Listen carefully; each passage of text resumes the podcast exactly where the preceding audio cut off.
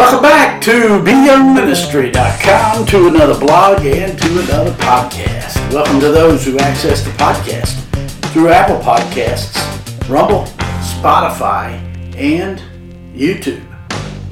Today we continue in our study of the book of Genesis. We're in chapter 24, verses 20 through 28, which reads Then she quickly emptied her pitcher into the trough ran back to the well to draw water, and drew for all his camels. And the man, wondering at her, remained silent, so as to know whether the Lord had made his journey prosperous or not. So it was, when the camels had finished drinking, that the man took a golden nose ring weighing half a shekel, and two bracelets for her wrists weighing ten shekels of gold, and said, Whose daughter are you? Tell me, please, is there room in your father's house for us to lodge? And she said to him, I am the daughter of Bethuel, Milcah's son, whom she bore to Nahor. Moreover, she said to him, We have both straw and feed enough, and room to lodge. Then the man bowed down his head and worshipped the Lord. And he said, Blessed be the Lord God of my master Abraham who has not forsaken his mercy and his truth toward my master. As for me, being on the way, the Lord led me to the house of my master's brethren. So the young woman ran and told her mother's household these things. That's Genesis chapter 24, verses 20 through 28. Today we return to our study of Genesis 24, where we discover that Abraham has sent his main servant to his old hometown to find a wife for his son Isaac. After arriving in Abraham's hometown, the servant prayed the Lord would send his choice of a wife for Isaac to him, a woman who would not only offer him a drink of the water at the well, but also for his camels. And sure enough, that is what happened. In verses 20 and 21 of today's passage, we read Then she quickly emptied her pitcher into the trough, ran back to the well to draw water, and drew for all his camels. And the man, wondering at her, remained silent, so as to know whether the Lord had made his journey prosperous or not. As hinted at in our last study, when Rebekah, the soon to be bride of the Son, drew water from the well for the camels, she pictured the believer's willingness to serve God by offering the gospel to the lost. There's not one doubt in my mind that we are living in the last days. In light of that, we must be quick to share the gospel with anyone who is willing enough to listen. But we must go even further. We must challenge them to believe in the Lord Jesus to receive from Him the forgiveness of sin through His work on the cross. We must be ardent about this because for some, it may be their only opportunity to do so. As you may know, camels drink a lot. Camels store water in their bloodstream. Their humps store fat for when there is a lack of food. One camel that's been on a journey like this would drink about 25 gallons of water. These camels then would have consumed 250 gallons of water. If Rebekah's pitcher held five gallons, it would have taken her about 50 trips between the well and the trough to water these camels.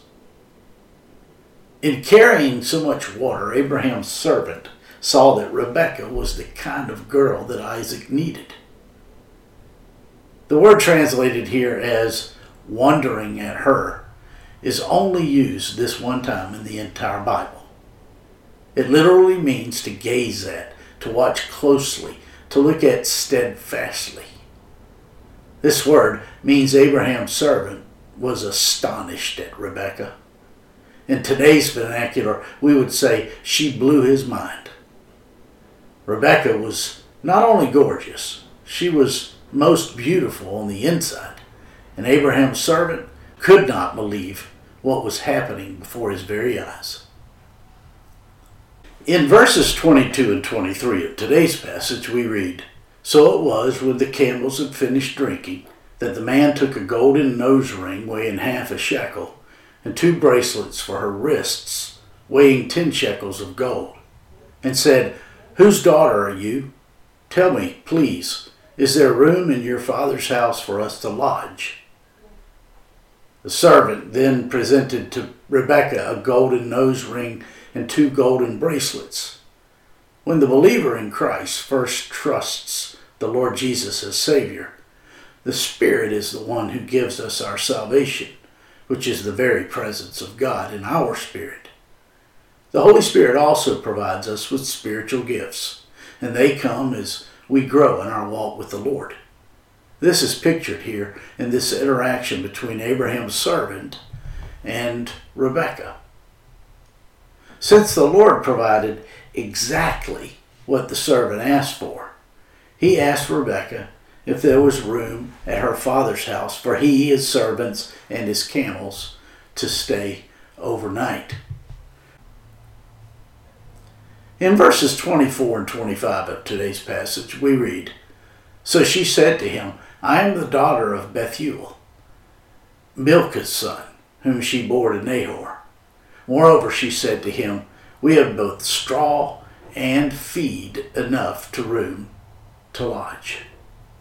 Rebekah didn't know that this servant was the main servant of her relative Abraham, who had left town so many years before.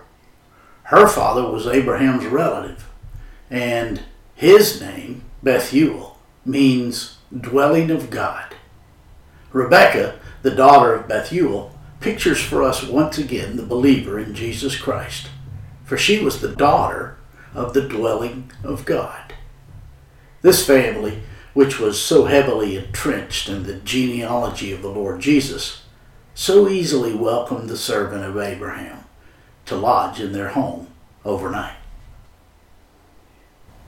In verses 26 through 28 of today's passage, we read, Then the man bowed down his head and worshipped the Lord. And he said, Blessed be the Lord God of my master Abraham, who has not forsaken his mercy and his truth toward my master. As for me, being on the way, the Lord led me to the house of my master's brethren. So the young woman ran and told her mother's household these things.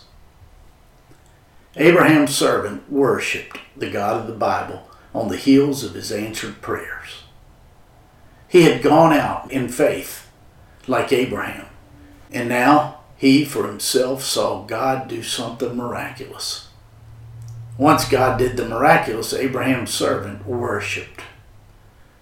Success inflates men of the world, but it humbles the man of God. The servant's first thought was for God, then his master, and only then was it for himself. Note the intermingling of mercy and truth here. God must deal with us out of His mercy first, since He is the God of truth.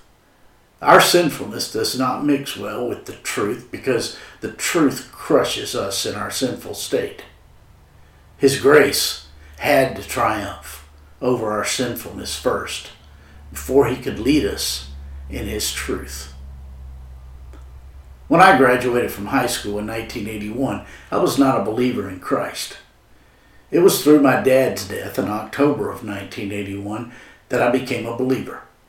The following September of 1983, I enrolled at Columbia Bible College in Columbia, South Carolina. During those first two years, I struggled in a variety of ways. One of the ways that I struggled was in the arena of girls. I had the hardest time getting to know girls at Columbia Bible College. In fact, it was at the end of those first two years at CBC that I surrendered my date life to the Lord. It was that September of 1985 that this began to make sense to me. You see, it was in September of 1985 that the Lord brought the woman who would eventually be my wife of 36 years now. And if I had entered CBC in the fall of 1981, I would have never met my eventual wife. God leads us far more than we know.